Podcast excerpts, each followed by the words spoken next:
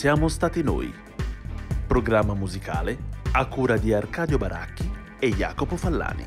E benvenuti a una nuova puntata di Non siamo stati noi. Una trasmissione che spiega come niente si crea, nulla si distrugge, ma Tutto si elabora da Mozart e Sonic Youth, cura in compagnia di Jacopo Fallani e... Arcadio Baracchi. Non è necessario pensare che il mondo finisca nel fuoco o nel ghiaccio, ci sono due altre possibilità, la burocrazia e la nostalgia. Frank Zappa.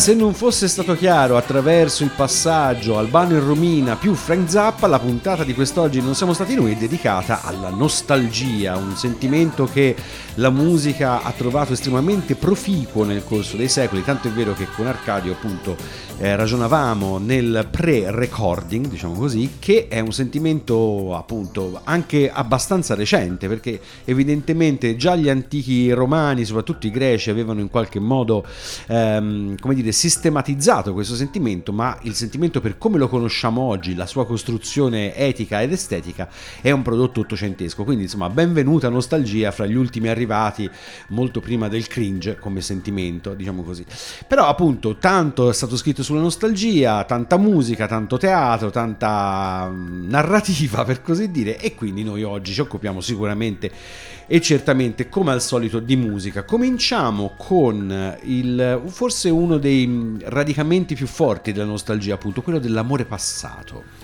Oh, mi ero ispirato, per è venuto abbastanza spontaneo pensare al secondo tempo della sonata di Polanco per flauto. Che è la prima cosa che ti viene in mente quando uno pensa Esatto. quando penso agli amori del passato. mi Esatto, perché è Polanco. una, è una melodia veramente molto nostalgica. In realtà il brano poi è stato pensato nel 52, poi scritto nel 56, 57 e dopo neanche un mese era stato scritto è stato eseguito a Strasburgo da Poulenc e Rampal. Ma a quel punto avevo cercato insomma quali erano le, le fonti di, ispirazione. In realtà in quel periodo Poulenc stava scrivendo I dialoghi delle Carmelitane, un'opera che in realtà si ispira a un fatto peraltro che sembra realmente accaduto dopo la rivoluzione francese del 1794 16 religiose venne- vennero costrette ad abbandonare la propria fede ma essendosi rifiutate vennero tutte passate per la Anche ghigliottina Bernanos si occupò della, della Esatto. vicenda.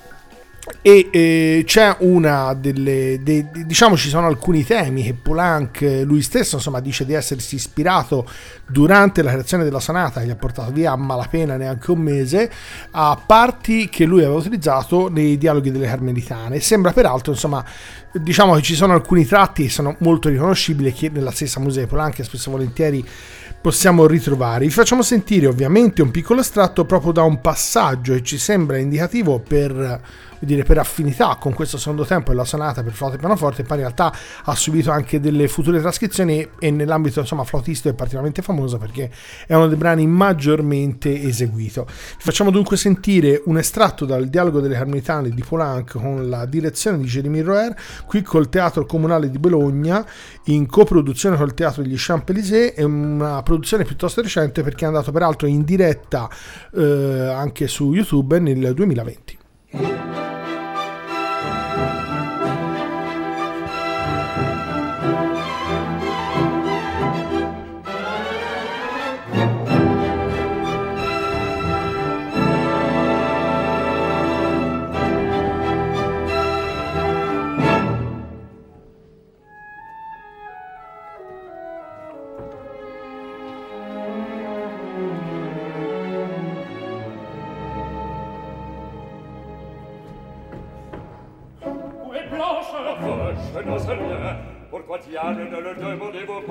et femmes, au lieu d'adresser moi à crier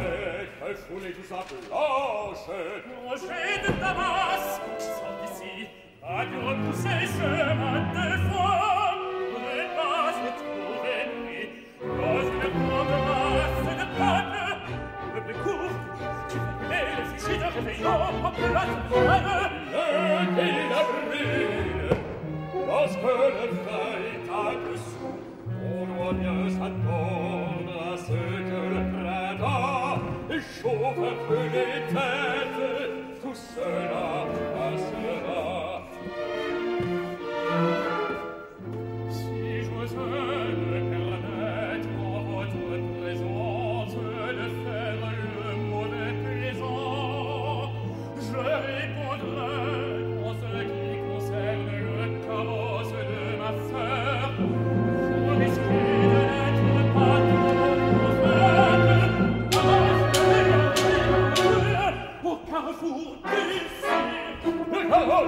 la foule, pardonne-moi, ce sont là des images qui ont au et mes nuits. Oh, pardonne-moi si aujourd'hui m'émeute même de révolution, mais qui n'a pas vu la multitude panique dans les Ces visages à la bouche tordue, ces visages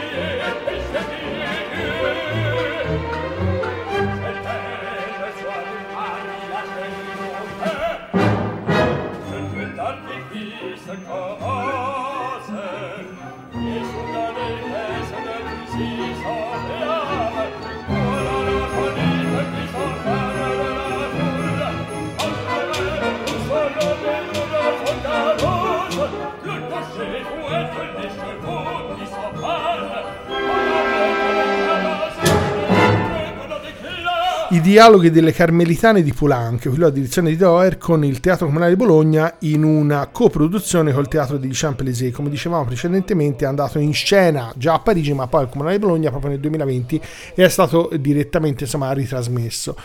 Il, eh, il riferimento era proprio a una sorta di empatia, avete sentito anche il tipo di musica, anche se insomma, diciamo questa nostalgia, questa eh, un certo tipo di pathos è spesso e volentieri riconoscibile nell'ambito della musica di Polanc eh, per cui insomma eh, questo tipo di melodie questo tipo di, di, di milieu che si sente nella, nella musica di Polanc è sicuramente uno degli, degli elementi che maggiormente insomma, lo contraddistinguono. Il, il riferimento a quella che è un po' questa idea di nostalgia ne riparleremo successivamente in una tranche successiva però si sviluppa fondamentalmente nell'Ottocento e in particolare nell'opera in alcuni casi specifici nell'ambito forse musicale con un altro personaggio però non, insomma, non ce l'abbiamo fatta e non ce la faremo a inserire in questa puntata ma si tratta di Chopin. Per cui eh, diciamo che è un sentimento che però ha avuto uno sviluppo fortissimo a partire dall'Ottocento. E invece ce l'abbiamo fatta inserire in questa puntata dedicata alla nostalgia Willie Nelson, che tutti voi avete presente essere grande icona a cavallo fra il country, anzi forse uno dei principali autori country e eh, questa figura un po' hippie, tant'è vero notissima la sua battaglia per la legalizzazione se non per la liberalizzazione della marijuana che ancora oggi alla sua veneranda età porta avanti. Willie Nelson è stato appunto uno dei grandi innovatori del country, tanto è vero che è stata la figura centrale del cosiddetto movimento dell'outlaw country, cioè quei musicisti che tra la metà degli anni 70 e i primissimi anni 80 cercavano in qualche modo di eh, modificare tutta una serie di stilemi tipici del country, soprattutto dal punto di vista musicale, ma anche dal punto di vista tematico, cercando di eh, rinverdirlo. Qui i riferimenti all'erba appunto si sprecano.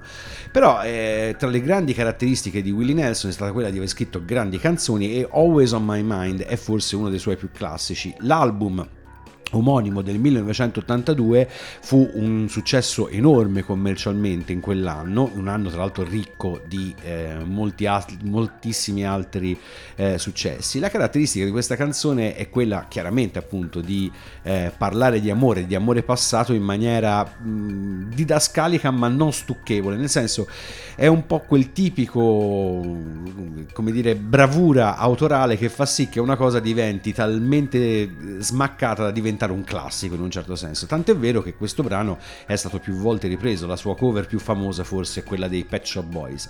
La versione che ci andiamo ad ascoltare non è purtroppo quella eh, originale di Willie Nelson che vi abbiamo voluto risparmiare, ma quella decisamente più stentorea affidata alla voce molto roboante in alcuni tratti di Brenda Lee, quindi Always on My Mind, Willie Nelson. Maybe I didn't treat you quite as good as I should have. Maybe I didn't love you quite as often as I should have. Little things I should have said and done, I just never.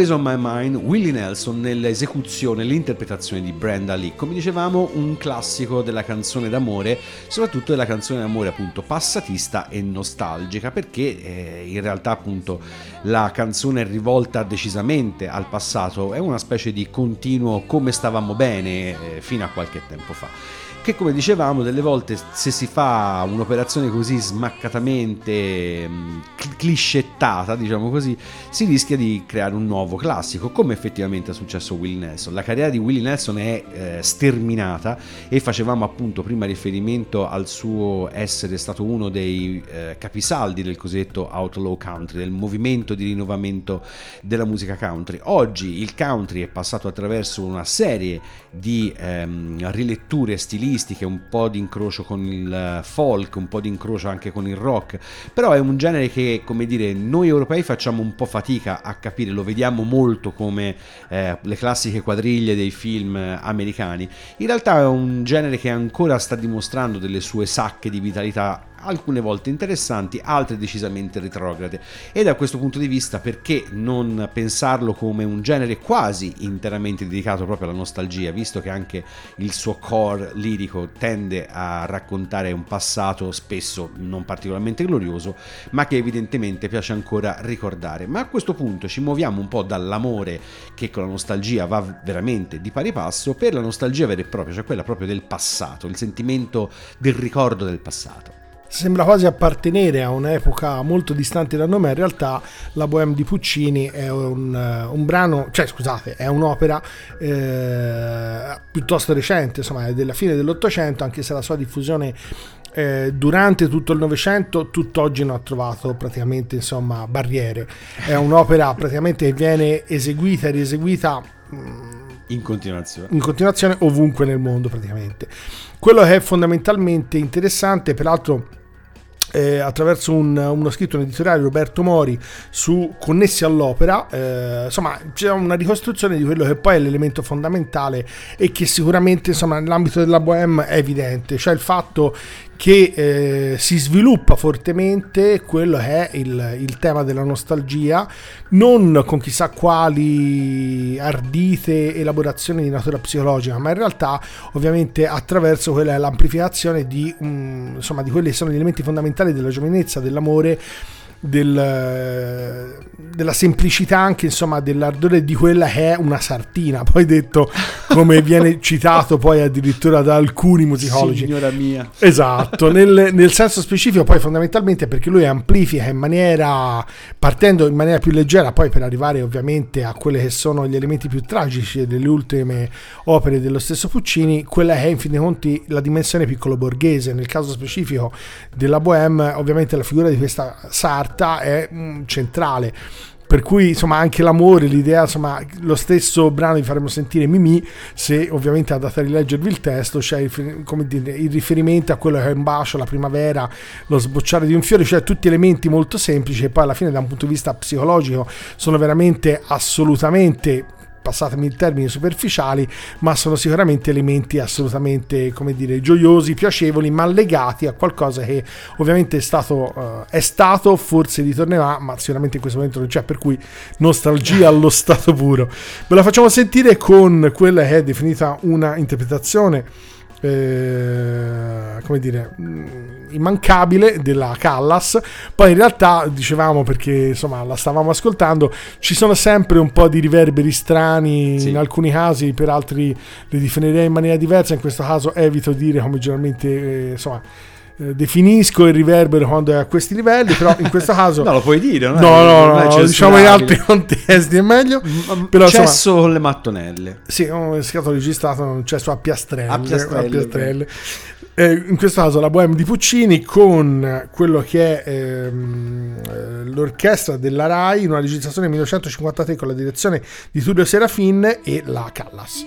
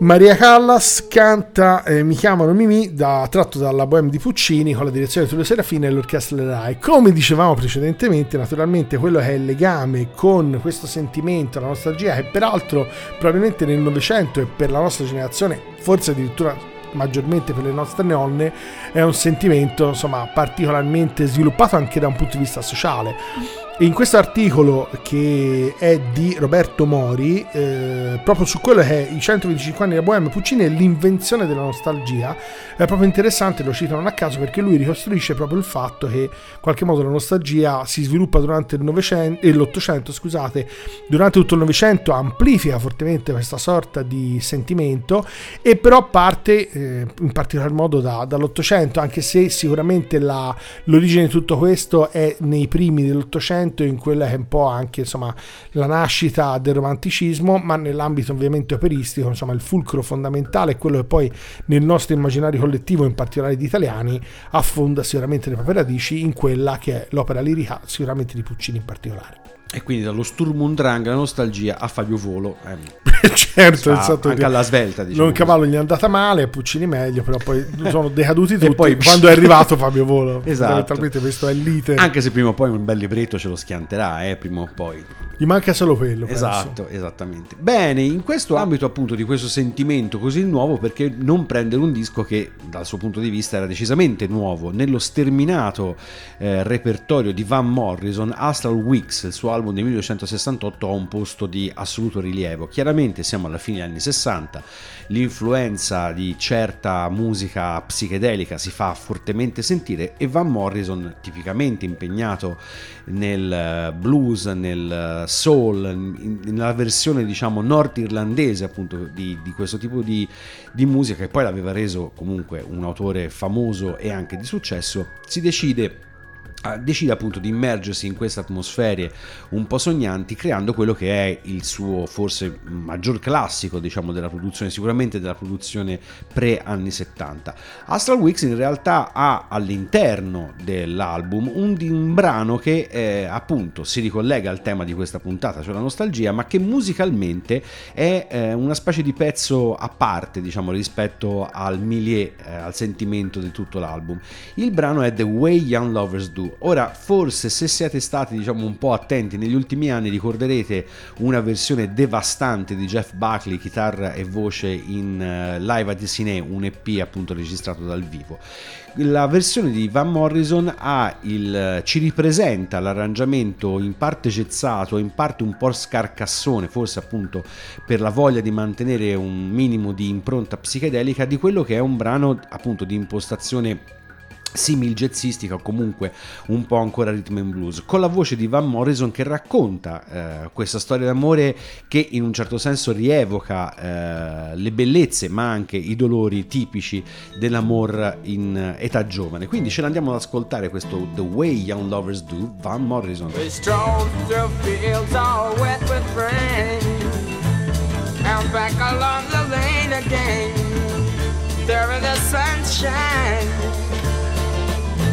sweet summertime. The way that young lovers do.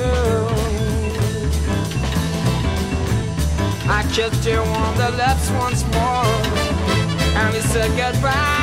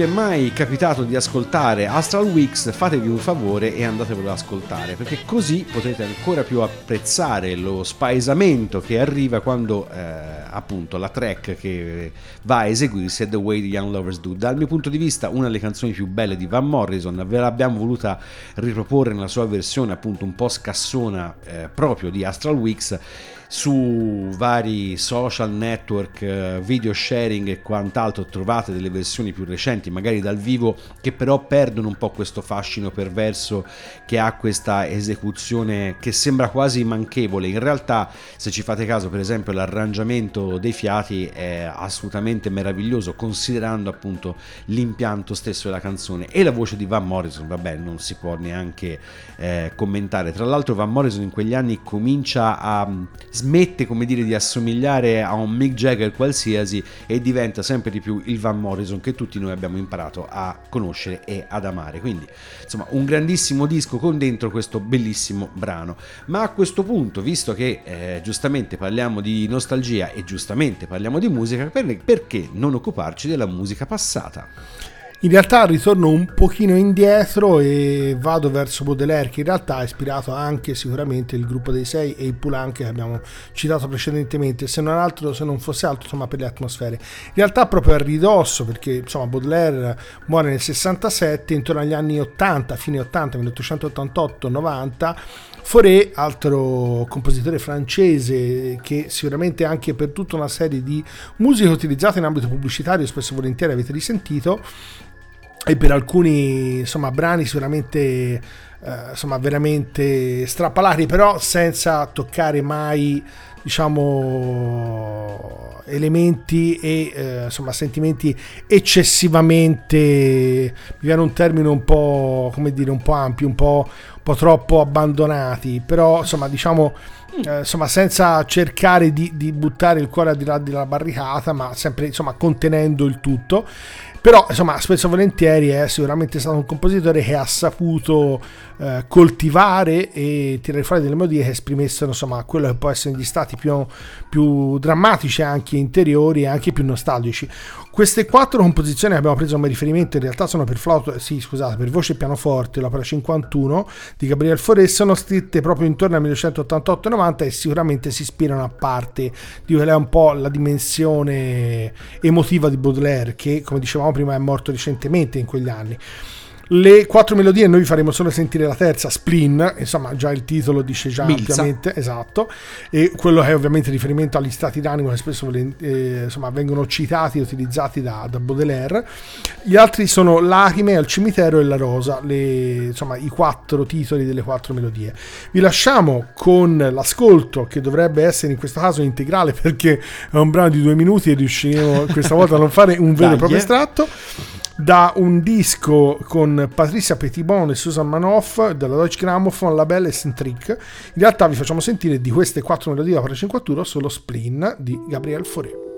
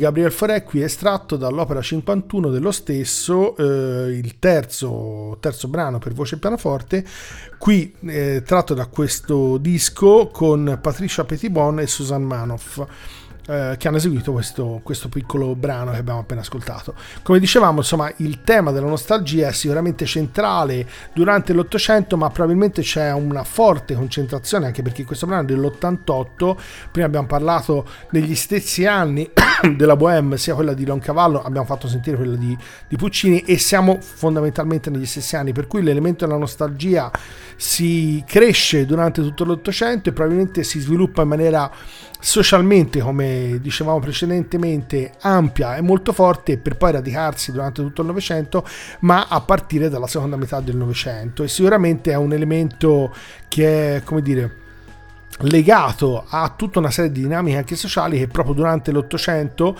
si sviluppano e partono sicuramente da quella che è un po' la dimensione ottocentesca e prevalentemente romantica. E arriviamo proprio agli anni 90 del Novecento, laddove in musica, nella musica che stracolta, il, eh, la nostalgia appunto della musica passata diventa eh, un cliché a sua volta, diventa soprattutto un birignao molto utile a chi in un certo senso vuol fare ricerca, fra virgolette. Perché fra virgolette? Perché chiaramente rimandare alle musiche magari di un decennio prima, dei primissimi anni 80, poteva sembrare un'operazione furba, ma anche un'operazione diciamo intelligente dal punto di vista estetica e anche di ricerca. Quindi il recupero di sonorità appunto di 10-15 anni prima poteva essere un'operazione interessante con più livelli di lettura come si suol dire tra i molti che hanno eh, utilizzato questa specie di schema stilistico abbiamo scelto The Magnetic Fields, cioè la creatura eh, generata dalla mente eclettica e decisamente bizzarra di Stephen Merritt. Ora, ehm, un classico dei Magnetic Fields è 69 Love Songs, 69 Love Songs, che è un lavoro enorme che consta appunto di 69 canzoni d'amore. Questo giusto per dire quanto il gruppo, il progetto di Merritt fosse bizzarro. Del resto, il loro ultimo album, Quickies del 2020, eh, consta di 28 canzoni che variano fra i 17 secondi e i 2 minuti e 35. Quindi, insomma, mm, un gruppo che anche dal punto di vista formale non si risparmia niente dal punto di vista della sperimentazione, però dal punto di vista musicale, come dicevamo, è un gruppo che guarda decisamente al passato. Nell'eclettismo che eh, caratterizza la musica dei Magnetic Fields, il sentimento dei primi anni 80, della musica proprio plasticosa dei primi anni 80 è estremamente forte in alcuni album, ma in special modo in The Charm of the Highway Strip, il loro album del 1994. Tutta una serie di sonorità che rimandano al pop più da classifica che chiaramente attraverso la visione di Merritt diventano come dire decisamente un, un, un gioco più intellettualoide diciamo che non eh, un puro esercizio citazionista. Da uh, The Charm of the Highway Street ci andiamo ad ascoltare Lonely Highway che richiama appunto sempre il tema del viaggio e della tristezza cose come se non bastasse The Magnetic Fields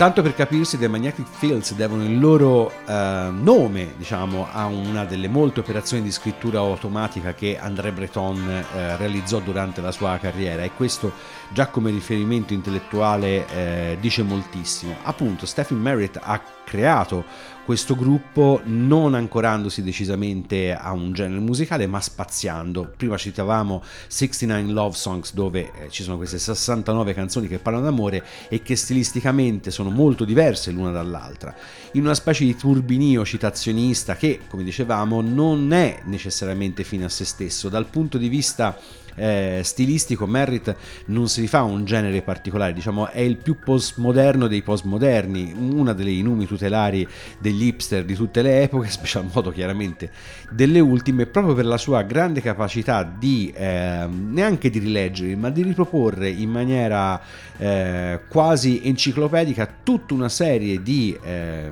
cliché stilistici che caratterizzano in un certo senso talmente tanto i Magnetic Fields da fargli sembrare un gruppo appunto senza genere. E se appunto vi piacciono i rimandi agli anni 80 The Charm of the Highway Strip da cui abbiamo appunto tratto Lonely Highway è decisamente il disco che fa per voi. Certo la nostalgia qui va veramente a palettate come si suol dire però eh, questa è l'operazione. Ma a questo punto in quasi chiusura eh, di puntata perché non parlare non della nostalgia del passato ma della nostalgia del futuro? E ovviamente ci siamo un po' arrogati un diritto di immaginare quello che potrebbe essere, insomma, visto che siamo a distanza di più di 100 anni da quella che per esempio è un'altra degli elementi fondamentali di Igor Stravinsky, un periodo storico eccezionale dove insomma si sono susseguiti per decenni eh, veramente non invenzioni ma sicuramente grandissimi sviluppi in tutti i settori. Non ultimo quello della musica e in quelli musicali sicuramente abbiamo visto le cose più incredibili in quei decenni. Stiamo parlando in questo caso del balletto L'Uccello di fuoco di Stravinsky andato in scena nel 1910 e che eh, in realtà è stato il primo vero e proprio lavoro eh, non dopo una trascrizione del Silfide di Chopin che gli aveva dato Diaghilev Diaghilev decide insomma di affidargli questo dopo aver provato un suo ex insegnante di armonia però insoddisfatto del prodotto lo dà a Stravinsky e quando arriva dopo che gliel'ha solo citato in realtà Stravinsky ha già abbondantemente avviato il lavoro. La cosa che un po' ci come dire eh, ci solleti la nostalgia è insomma tutta una serie di sperimentazioni di elementi che insomma proprio nella creazione da parte dello stesso Stravinsky e nella messa in scena furono eccezionali. Dovete immaginare insomma anche il tenore di queste serate la serata in cui Stravinsky eh, vide la prima a Parigi prima volta che un suo brano veniva eh, eseguito a Parigi e nella insomma in una città in cui lui non era eh, mai stato. La stessa serata lui conobbe insomma nel palco di, di Diaghilev, Diaghilev Sara Bernard Claude Debussy insomma tutto Gentaglia. sì per cui insomma una quantità di personaggi per cui l'ambiente il milieu dell'epoca era incredibile nel caso specifico è quello che potremmo segnare probabilmente come il balletto che ha segnato la nascita del balletto moderno un genere che in qualche modo stava scemando per capire un po' l'idea perché siamo andati a battere insomma su questo in quest'ambito è per esempio il fatto che Diaghilev per fare eh, è un po' eccessivo e prendiamo diciamo un po' la parte più eccessiva del, del concetto del, dell'elemento di fondo però insomma è quello che può in qualche modo ispirare l'idea che ci ha insomma ci ha preso per mano e ci ha condotti su questa scelta Diaghilev per esempio decide di mettere dei cavalli in scena proprio nella prima rappresentazione che però imbizzarritesi eh, praticamente i cavalli neri insomma eh, lasciarono degli escrementi sul palco però insomma il tentativo i era di cavalli, fare qualcosa poracci, eh. addirittura insomma di sconvolgente quasi circense e furono moltissimi tentativi però sembra addirittura insomma per quello che fu il plauso del pubblico riusciti perché insomma in ogni caso i tentativi furono veramente di una rappresentazione quasi roboante. Vi facciamo sentire a questo punto una versione quella che abbiamo trovato in qualche modo forse più fra virgolette insomma con la giusta aggressività nell'esecuzione. Un, un estratto ovviamente da L'Uccello di Fuoco dalla suite eh, quella che poi è insomma derivata come eh, versione solo prettamente strumentale insomma ovviamente senza balletto di Stravinsky qui con la Budapest Festival Orchestra e la direzione di Ivan Fischer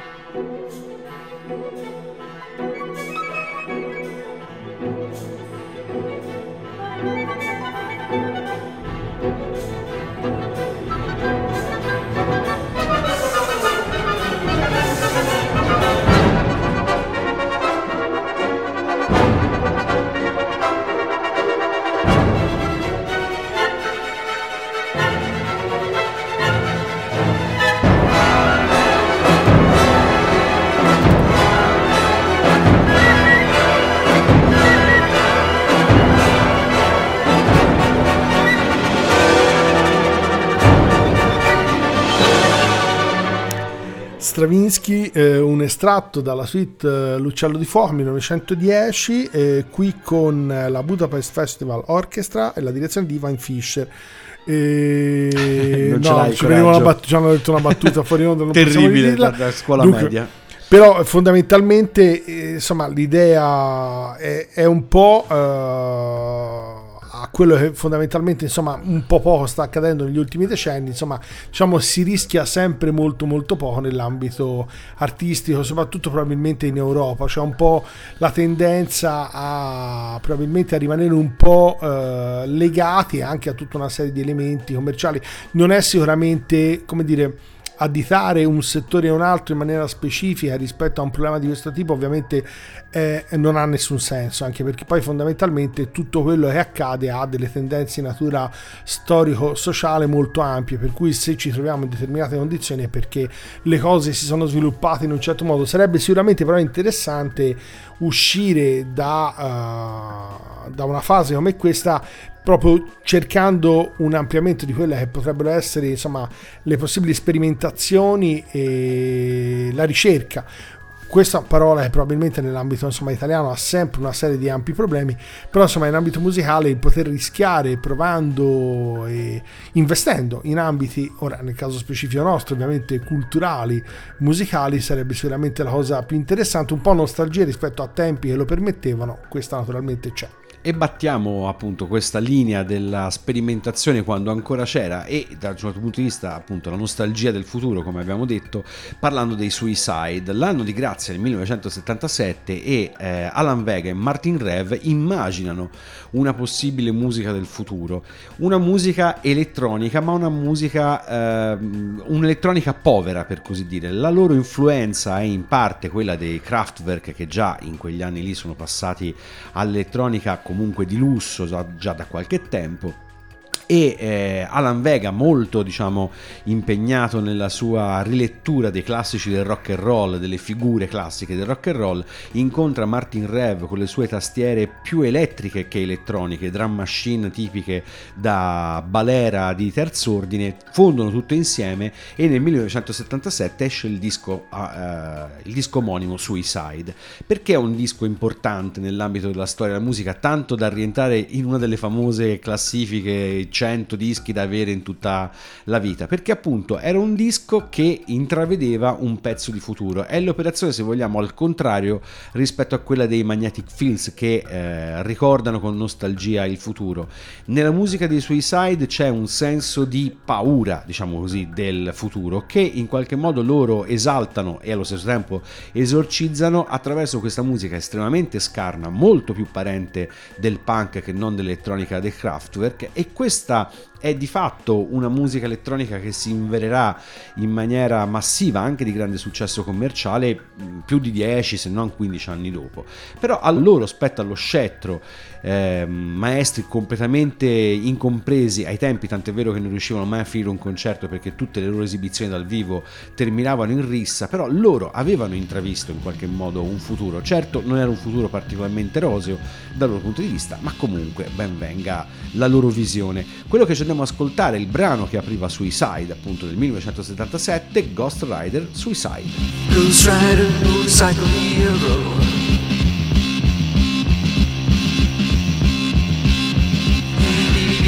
He's a looking so cute.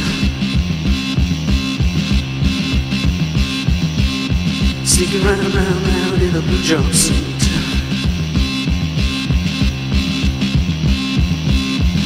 Ghost Rider, motorcycle hero.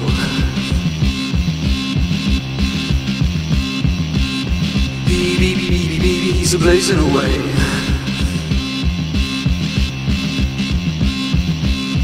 Like the stars, stars, stars in the universe.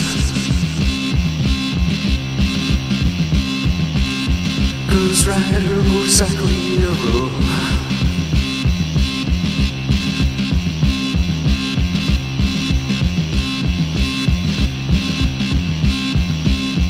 Baby, baby, baby, baby, he's a screaming the truth.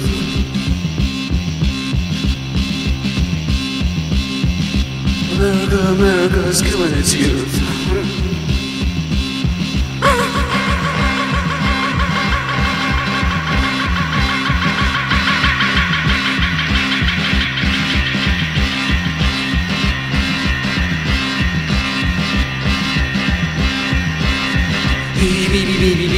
Screaming away.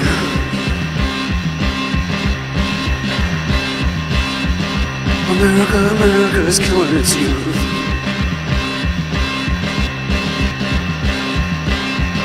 America, America is killing its youth.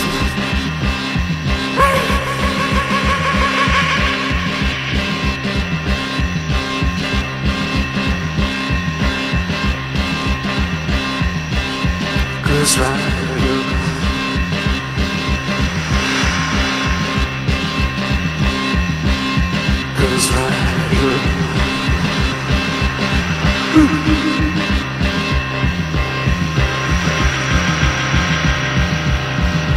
Oggi considerati i padri nobili di una quantità incredibile di gruppi, sono citati da chiunque, da Depeche Mode, Sioux and the Banshees, i Cure, citateli. I Suicide praticamente sono mh, alla base di, mh, diciamo, la top 5 di tutti gli artisti anni 90, 2000, 2010 che vi possono venire in mente, compreso, eh, pare stranissimo, anche i Radiohead. Questo perché? Perché appunto i Suicide nell'ambito di pochissimi eh, album, credo forse tre addirittura, non di più, e uno tra l'altro in tempi piuttosto recenti, erano riusciti a immaginare un futuro che oggi noi potremmo chiamare quasi retrofuturistico, ma che alla fine degli anni 70 era futuro in, eh, in piena regola, anche perché ricordiamoci, uscivamo diciamo, dalla sbornia del rock progressivo, della sua magniloquenza, di un certo pop patinato, il punk stava esplodendo e i Suicide in qualche modo quasi inconsapevole con la loro elettronica povera era riusciti a fare questa operazione di sintesi eh, che poi appunto come dicevamo prima si sarebbe inverata forse più di un quindicennio più tardi. Quindi diciamo sicuramente onore al merito ma con questa puntata che volge al termine il classico contributo che sarà letto da Arcadio ma questa volta non è narrativa non è saggistica questa volta è poesia Durante tutto il viaggio la nostalgia non si è separata da me. Non dico che fosse come la mia ombra, mi stava accanto anche nel buio. Non dico che fosse come le mie mani e i miei piedi. Quando si dorme si perdono le mani e i piedi. Io non perdevo la nostalgia nemmeno durante il sonno. Durante tutto il viaggio la nostalgia non si è separata da me. Non dico che fosse fame o sete o desiderio, del fresco nell'afa o del caldo nel gelo. Era qualcosa che non può giungere a sazietà. Non era gioia o tristezza, non era legata alle città, alle nuvole, alle canzoni, ai ricordi. Era in me e fuori di me. Durante tutto il viaggio la nostalgia non si è separata da me e del viaggio non mi resta nulla se non quella nostalgia.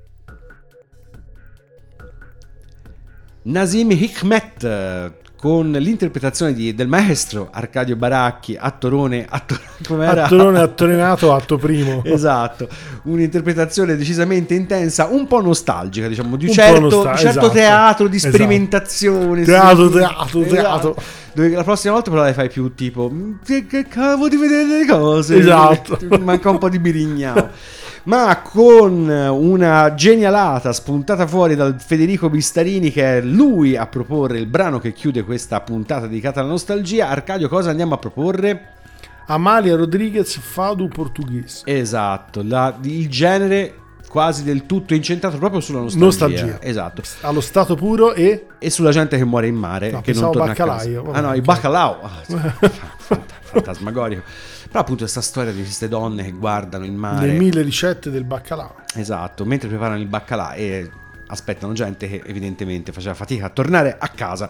Comunque sia, per questa puntata non siamo stati noi è tutto. Vi salutano Jacopo Fallani e, Arcadio Baracchi, e ricordate che se quello che avete ascoltato questa volta vi fosse sembrato particolarmente strano, ricordatevi i tempi lontani.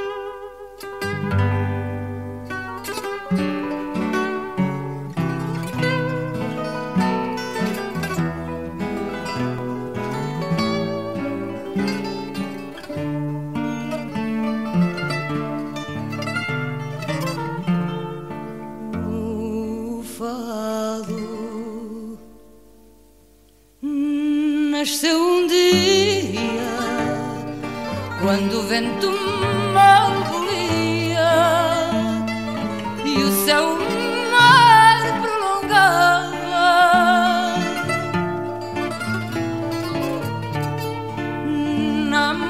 namorada de um veleiro no peito do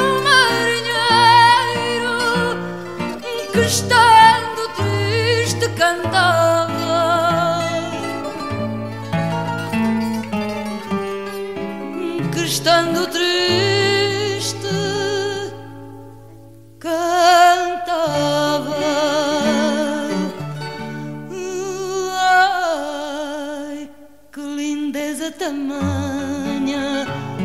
Meu chão, meu monte, meu vale. De folhas, flores, frutas de ouro.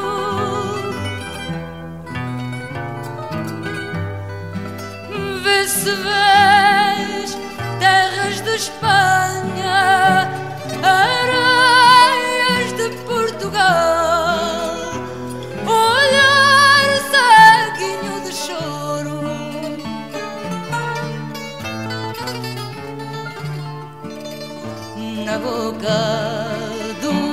marinheiro do frágil barco veleiro morrendo a canção magoada.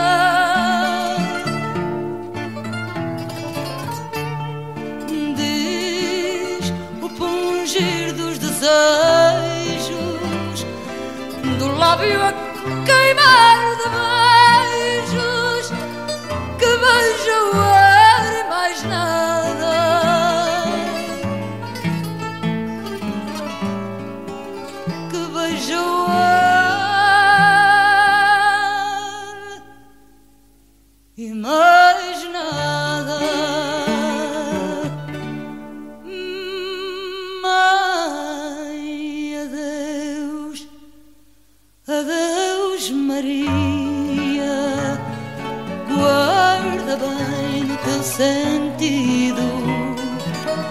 que aqui te faço uma jura.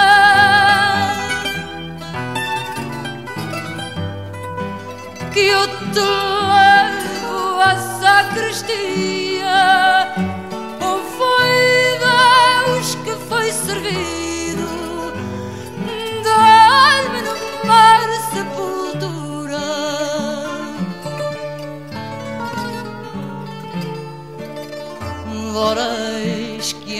embora outro dia Quando o vento não embolia E o céu mar prolongava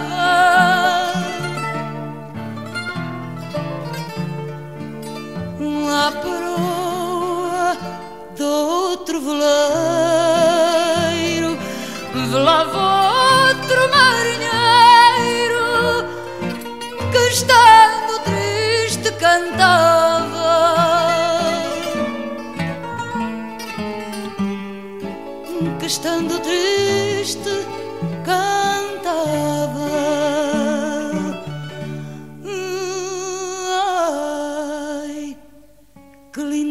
manha, meu chão, meu monte, meu vale, de folhas, flores, frutas, doiro.